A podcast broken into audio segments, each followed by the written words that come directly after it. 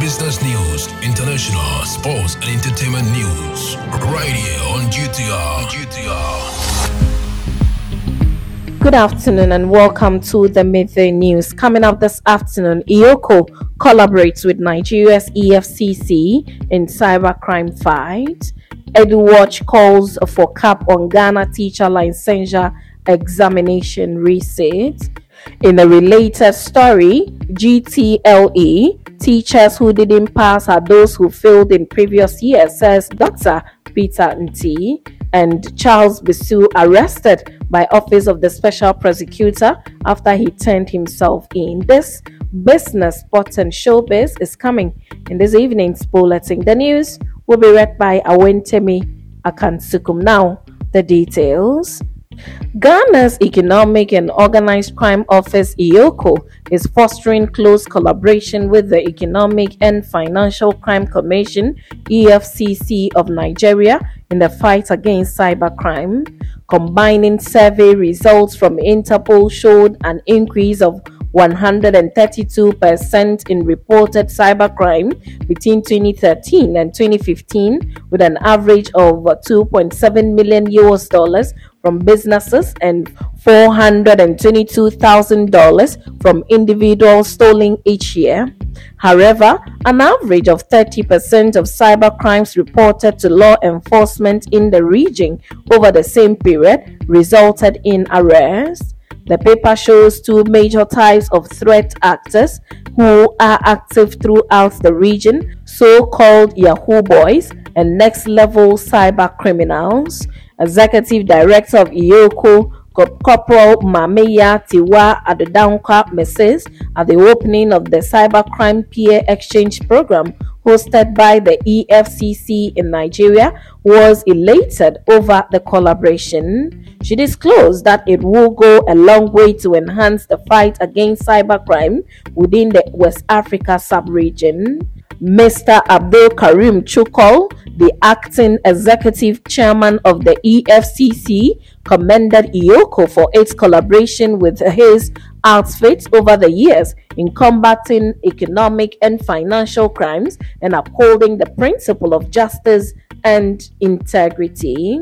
In other stories, education think tank Africa Education Watch is calling for a cap on the number of times a candidate can write the Ghana Teacher Licensure examination. This comes after the National Teaching Council revealed that some of the 6,000 candidates who failed the 2023 resit examination has taken the exam on nine previous occasions. The executive director of Africa Education Watch, Kofi Asare, told the media that the licensure examination will ensure that professional teaching standards are enhanced. Meanwhile, the Ghana National Association of Teachers NAT is also calling for a stakeholder dialogue to identify the gaps and propose solutions to curb the annual persistent failure, which is worsening over the years. In a related development, Executive Director of the Institute for Education Studies, Dr. Peter Anti, says the percentage of teachers who fail the Ghana Teacher Licensure examination are those who had attempted to pass the exam in previous years. According to him, the teachers who did not pass the examination have sat for resit several times in order to qualify for the teaching profession. Out of 7,728 prospective teachers who sat again for the GTLE last month, only 1,277 passed. The figure represented 16.5% of the candidates who sat again for the examination introduced to licensed teachers. Following this, the registrar of GTLE, Dr. Christian Addai-Poku, expressed concern about the high failure rate and explained that those affected had one more chance to resit the exam at the latter part of the year before its format and content changed. He told the media that those who would fail again would have to go for the revised GTLE, known as the subject based GTLE, which will take off later this year. but Dr. Anti explained that in order for the National Teaching Council NTC to implement its new reform with regards to the examination, there is a need to show off the candidates who had failed over the years. On the back of this, Dr. Anti said that the mass failure of teachers recorded was the result of the new reform the NTC plans to implement. The executive director of the Institute for Education Studies noted there is a need to support these teachers to be able to get into the classroom. Now, Charles Bissue has been arrested by the Office of the Special Prosecutor after he turned himself in on Wednesday.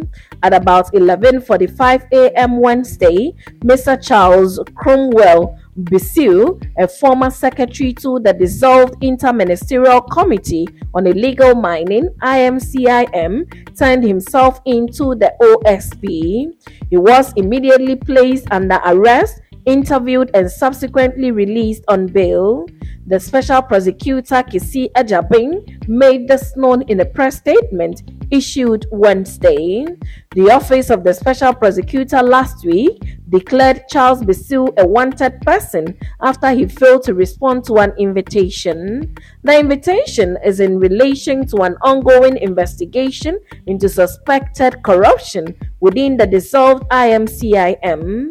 The OSP viewed his failure to honor the invitation as a significant obstruction to the investigation and therefore declared him wanted. Mr. Bissue, who recently filed a writ at the High Court in Accra to prevent the Office of the Special Prosecutor from prosecuting him, failed to honor the invitation sent by the Special Prosecutor. In December 2022, Mr. Bissue initiated legal proceedings by issuing a writ of summons and statement of claim against the Office of the Special Prosecutor and two others after the OSP announced the conclusion of investigation into corruption allegations made by Tiger Eye PI and Anas against him. In January 2023, Mr. Bissue amended the writ and filed an injunction to restrain the Office of the Special Prosecutor from further investigating and prosecuting him. Now, moving to business this afternoon, the latest data revealed by the Ghana Statistical Service GSS revealed a mixed performance for the country's economy in the first quarter of 2023. While certain sectors experienced contraction, the services sector emerged as the driving force behind economic growth. According to the report, seven subsectors witnessed a decline in performance. The water supply, sewage, waste management, and remediation activity sector contracted by 6.4%, followed closely by construction with 6.0%. Wholesale and retail trade, including the repair of motor vehicle and motorcycles, experienced a decline of 5.3%. The fishing industry faced a contraction of 3.3%, while mining and quarrying and manufacturing reported contractions of 2.9% and 2.5%, respectively. The hotels and restaurant subsector also recorded a slight decline of 0.2%. In contrast, the services sector displayed resilience with nine subsectors experiencing expansion.